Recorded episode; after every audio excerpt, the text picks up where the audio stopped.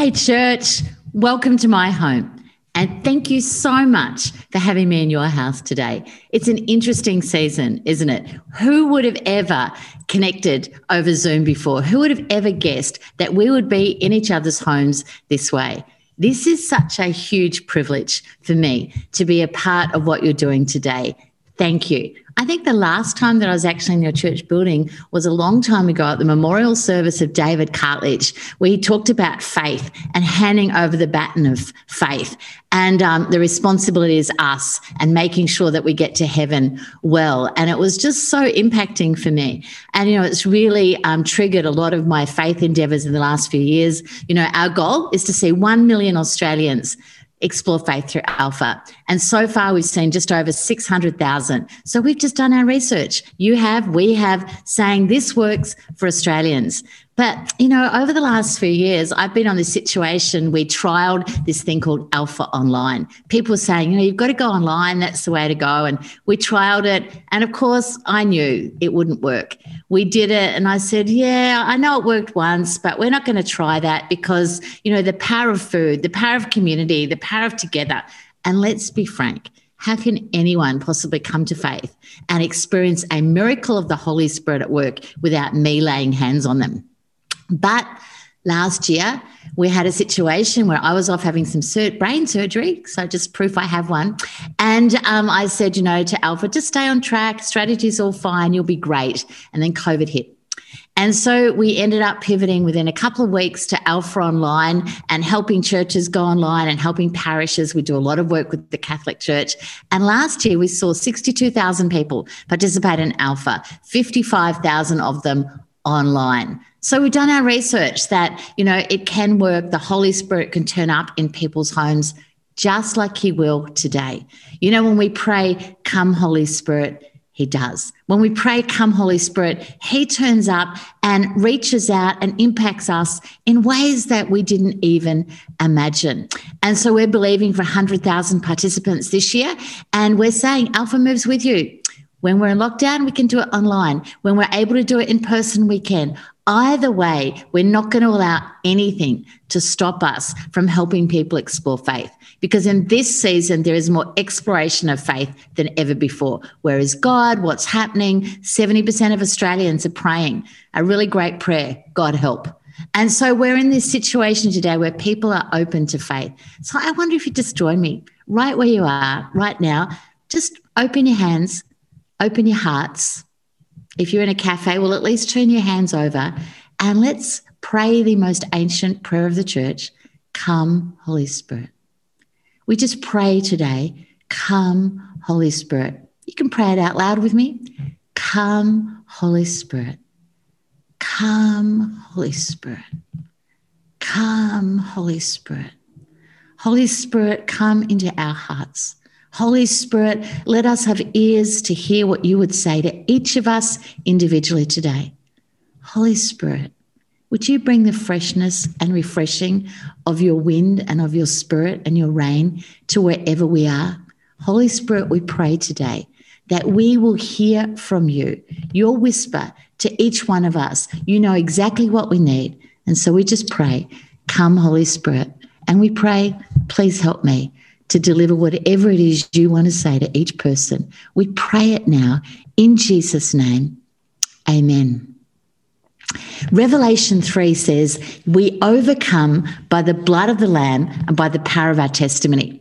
And so the blood of the Lamb, the work of Jesus Christ is already done. But our testimony has power because it's the things that we've been through, that we've experienced that bring authority. And so I just want to tell you a few stories today. And I'm believing as I do that the power of the testimony will resonate and bring about strength and courage and victory in your situation. You know, I remember a very, very famous person, a hero of mine, Pastor Jack Haynes, say years ago, we have to make Jesus' last command our first priority. And I'm pretty sure he still says that. You know, it's amazing around the world how people, particularly churches, have actually given up on the imperative of evangelism. Do you know that research says in young people, they kind of basically think, well, you have your faith and I'll have mine, and we'll agree to disagree. The unfortunate thing about that is when we line up the word of God, where Jesus said, Go and make disciples. And lo, I am with you, even to the end of the world. So Jesus is with us as we make disciples. We all have the same mission. We have to realize about the imperative of evangelism that we need to all be involved in the great work. Your church is such a champion church. You know, you are going to spend eternity hearing the stories of people you've influenced. I'm one of those. I remember years ago, Pastor Brian inducted me to be the pastor of a, of a church in Melbourne. And I went along to something called Nation Builders. And for the first ter- time, I, I heard Pastor Brian Houston bragging about this guy called Jack Haynes and how he had raised, I think it was over $200,000 for missions and, you know, what that was going to do and how that was going to be. And, you know, that was so inspiring. And I may be a little competitive because it was also like a great challenge. How are we going to raise money for mission? What are we going to do?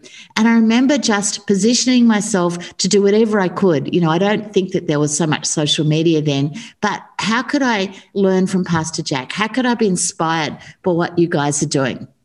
When Pastor Jack got involved in um, uh, working, looking after missions for the AOG, you know, he he asked me if I would be part of his missions team, and it was just a huge, huge thrill. Mostly to see him in operation, and you know, it was amazing to see um, his vision and his his heart for the church and his heart for fulfilling and being a part of the incredible Great Commission.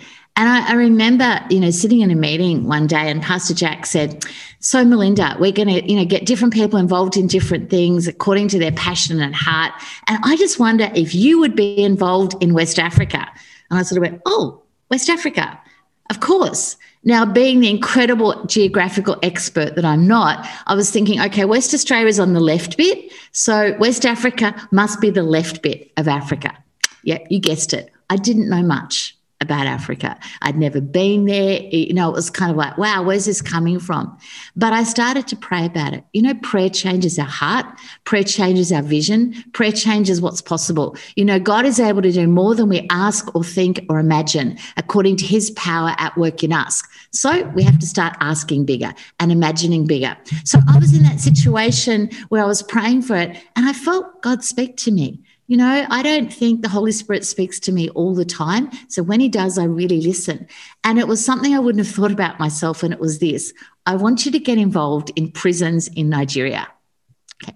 Random, right? And I was thinking, prisons in Nigeria, where's Nigeria? So I started to look at it, pray about Nigeria, started to think about that. You know, what are we going to do with Nigeria? It's the heart of Africa. Found someone who was who'd been to prisons in Nigeria. And I said, you know what? I've been taught by Pastor Jack. I know how to raise money. So what you need to do is, you know, get involved in the work in prisons and I'll help fund it. So we had this whole proposal. But, you know, God doesn't always cause everything to go smoothly. Or is that just for me? So we got involved in this situation. We committed. I talked to the church. We decided we would um, raise money. We were committed to it. And then this guy sent me a letter and said, actually, we'd been disappointed before and we're not going to go ahead with it. You know, it's interesting that along the journey of faith, along the journey of what God's told us to do about making disciples, there will be challenges. That doesn't mean we're wrong. So I looked at it and said, okay, God, what do you want me to do? And again, I felt the Holy Spirit say, you should go. And I'm like, okay, where's Nigeria? So I was going to be preaching at a church in Denmark, which is in Europe, not Africa. Um, and, you know, it's about this far away from Nigeria on the map. You know, so I thought, oh, that can't be that far. I'll pop on down to Nigeria. I'll give some money to this prison chaplain, um, and then I'll leave. And my mission is fulfilled. Do you know God's plan is way beyond our own? Bible talks about His word is a lamp to our feet and a light to our path. So He shows us the next step, and He gives us a vision of what can happen. But in between, we're walking by faith, like Joseph. So I went to went down to Nigeria. Very, very, very challenging. When I got picked up at the airport, I was in this little van with the air crew and a guy with a machine gun. And I'm like, okay, this is interesting hospitality. And they said, what are you doing here? And I said, oh, look, I'm here to, you know, help with prisons. And okay, no one spoke to me after that because that was just too weird. So we stayed at that hotel, and you know, the next day escorted us back, and I got on this plane to go to a place called Benin City. Um, I was thinking on the plane, how am I going to know who to meet? I looked around. I'm the only woman on the plane. I'm the only white person. They can find me. So we go to the plane and we meet these, you know, lovely um, Nigerian gentlemen. And, you know, we sort of shook hands and it was all a bit awkward. Have you ever found that as you're engaged in what God's called you to do, whether that's invitation, inviting someone to church, sharing your faith, there's always those awkward mitts. It doesn't mean you're wrong we just persevere. So it was a little bit awkward. And so I jumped in the car with them. I didn't really understand them. They didn't really understand me. They'd never met anyone from Austria, let alone anyone knowing where Australia was. So we got in a car and we went to this compound. I didn't know where we were going, but it turned out it was a Bible college. And it turned out all of these Africans were there preaching and, uh, sorry, worshiping and dancing and, you know, just having the best time. Got any Africans in the house? You know what I'm talking about. So I get up on the stage. There's a white guy there. I hugged him because, like, yay. And um, he said, I'm looking forward to hearing you preach today. And I went, ooh, me too. So I tried to find a Bible with someone because, you know, I didn't have a Bible. Um, you know, I was just kind of hanging out, giving some money to someone. And basically, I, I got up and I started to preach. There was only one message God put on my heart. It was about, you know, Elijah sitting under a juniper tree. And I'm halfway through. And the Holy Spirit reminded me that when I was 13, I was in a car and I saw a vision of myself preaching in Africa. I'd forgotten about it because uh, while I thought at the time, I am going to be a missionary in Africa, my parents were really quite against the idea. They were very narrow and said I had to finish school. So, and then I sort of started finishing school and thought, no, I'm going to make some money. And then I sort of, again, through word from God, ended up pastoring and went sort of an unexpected journey. The unexpected journeys of God doesn't mean that He's forgotten. I'm calling out today people's visions and dreams, things that God has put on your heart, perhaps you put on the shelf or you've even forgotten about. Let me tell you, the Holy Spirit's going to bring them back to your remembrance because He doesn't forget. So I'm in the middle of preaching and I remember this dream of when I was 13 preaching in Africa. I was 39. When I was 13, I was keen to go. At 39, I was keen to leave. And the Holy Spirit prompted me and said, This is the beginning of the dream you had. Wow. You see, God doesn't forget. He equips us, He prepares us, He positions us in His pathway of obedience. And so, you know, I got involved in that. I met the prison chaplain. You know, he said, We're going to go and um, meet the chief of prisons. And I'm like, Okay. Um, and the kind of a miracle happened. The chief of prisons said that I was, who's a Muslim, that said, obviously, you're on a mission from God. So you can go into any prison you want in Nigeria. And I'm like, no, no, no, no. I do not want to go into prisons. Um, just warning you, you probably don't either. But who knows what God's plans are.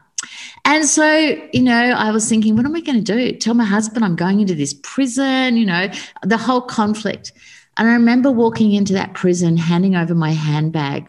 You know, there's some sacrifices involved in following Jesus. And when I look back on it, that was like a really big one for me. I'm handing over my handbag, you know, my BlackBerry, you know, my my things that connect me to to help.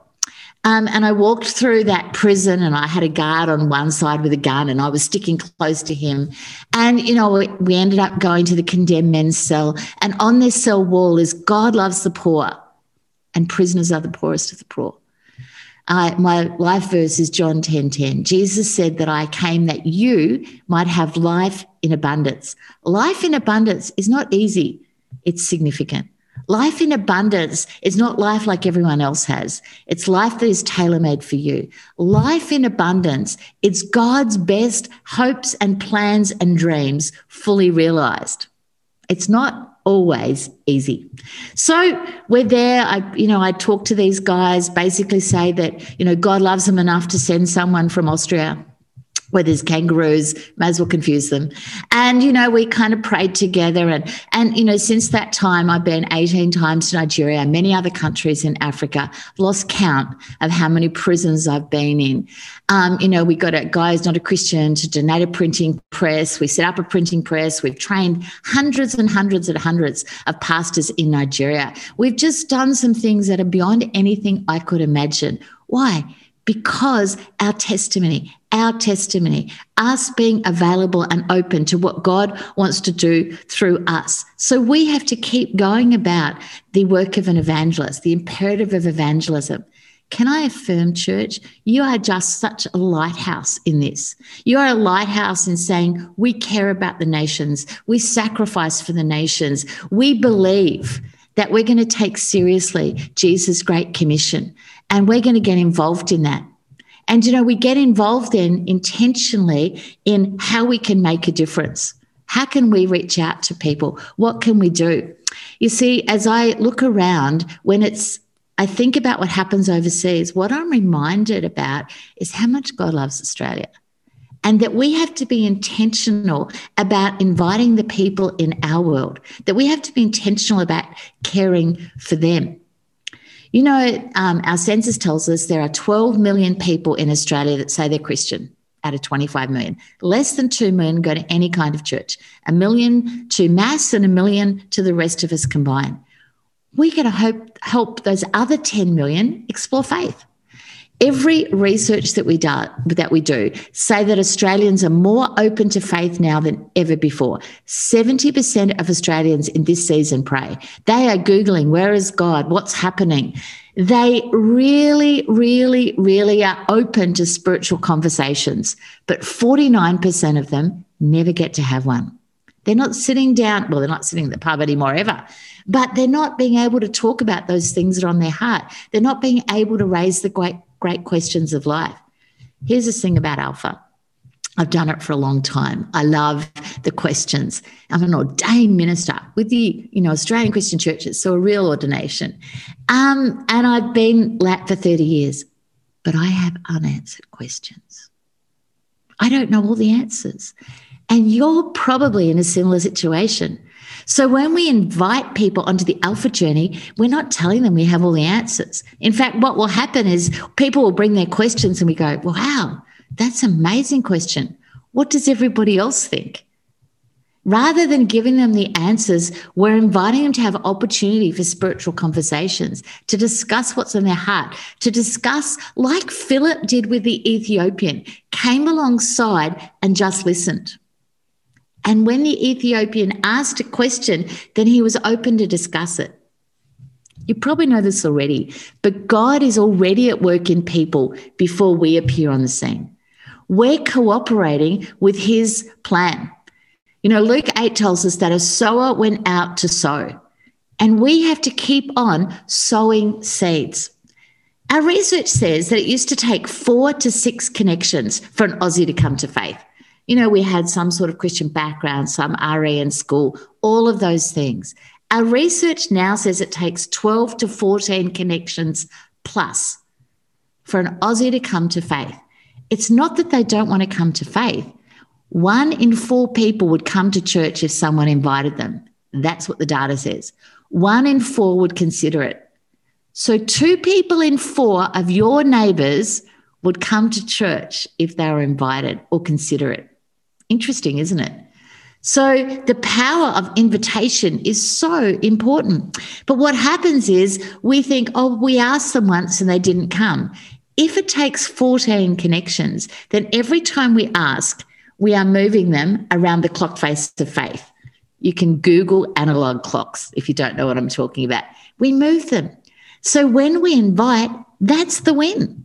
The win is, hey, I invited you along. My responsibility is the invitation. The Holy Spirit's responsibility is the acceptance. He knows when they're ready to accept. I've got these business people. John and I, you know, my husband's involved in business. He has a real job. And we spend lots of times with Christians and we, we spend lots of time sharing our faith. And we analyzed our life quite a while ago now, 20 years ago, and said, we're pretty at saturation with the people that we know. We they they know about faith. We can talk to them about it. Faith is open. We built bridges of trust. We decided that we would join a business organization that was not Christian in order to seek to be salt and light.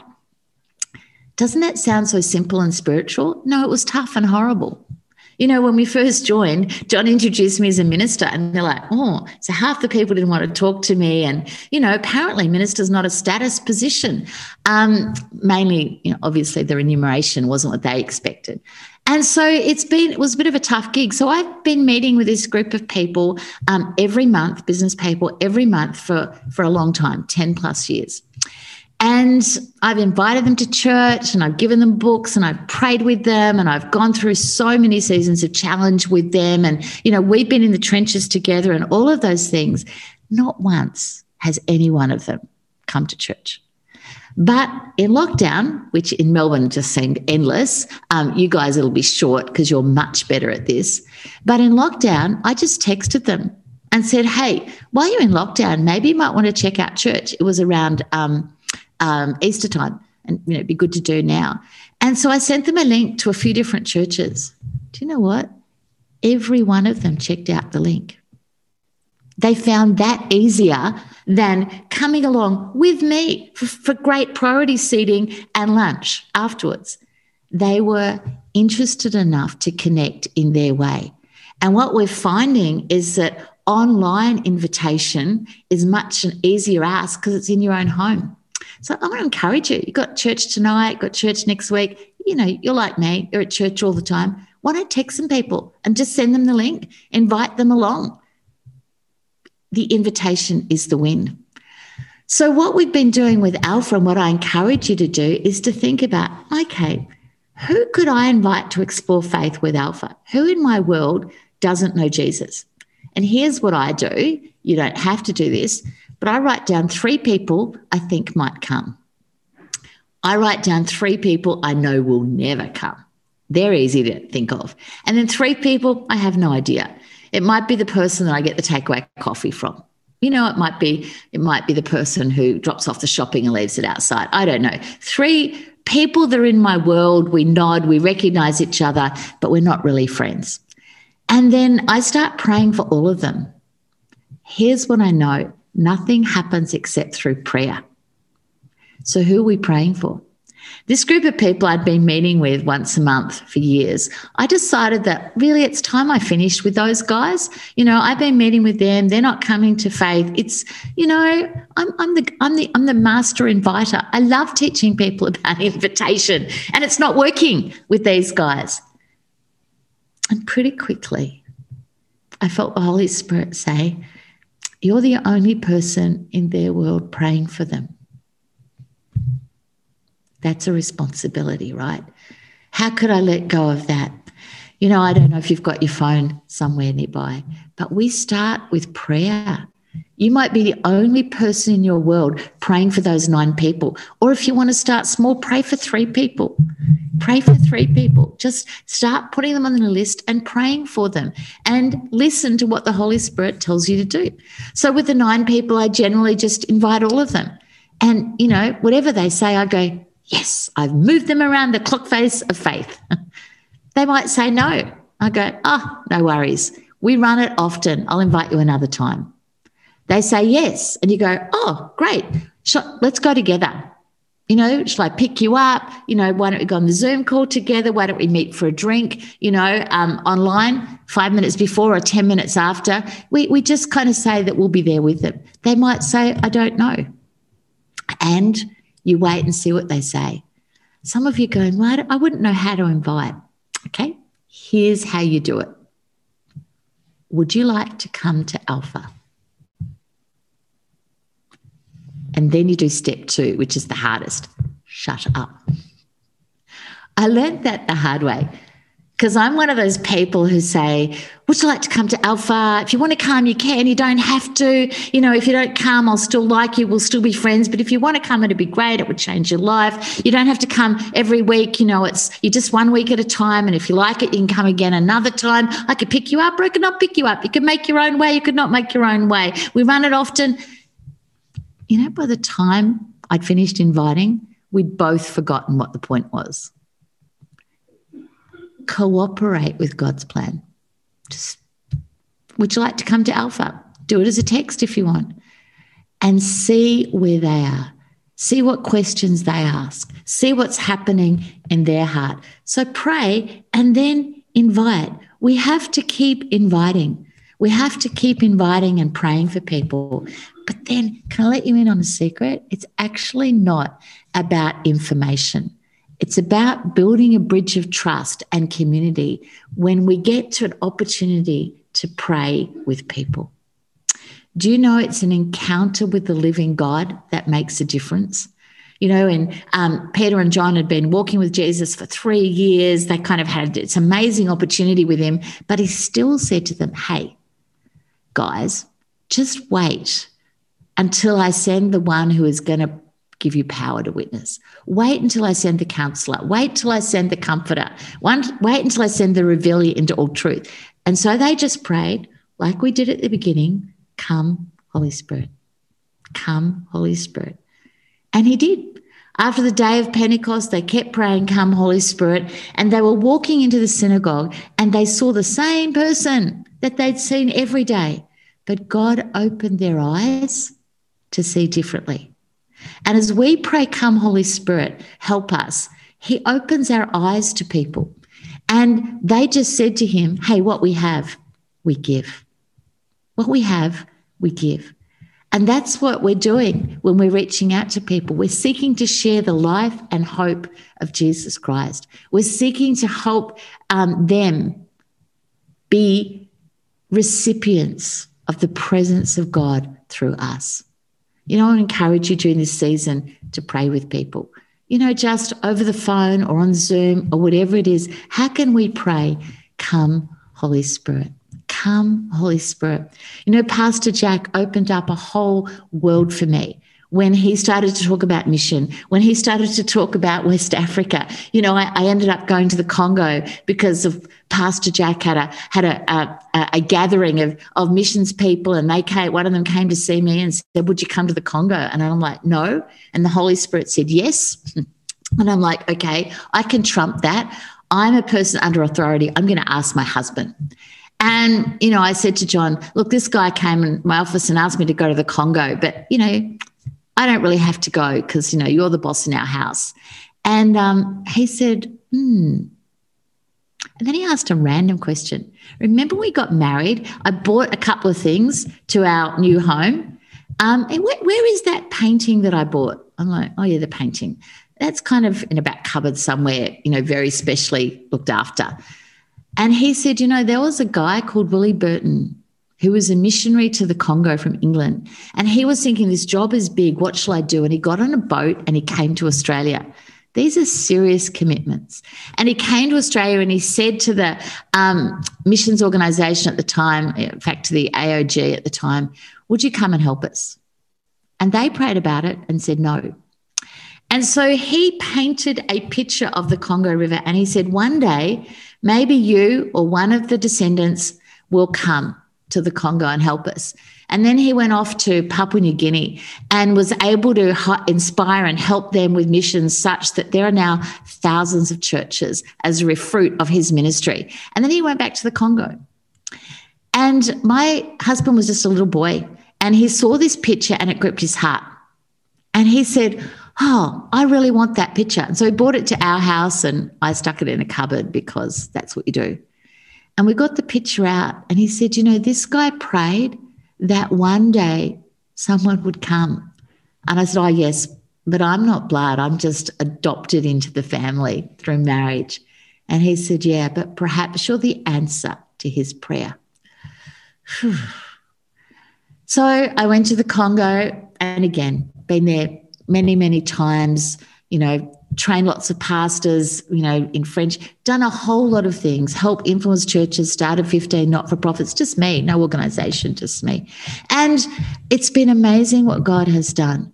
Here's what I want to tell you today you are the answer to someone's prayer. They prayed, God, help me, and He's going to use you to do it. They prayed, God, I, I pray that one day one of my descendants will be influenced by someone who follows you. You're the answer to that prayer. You're the answer to praying grandmothers and, and praying parents and people from other nations that are praying for their students and their loved ones who've moved to Australia.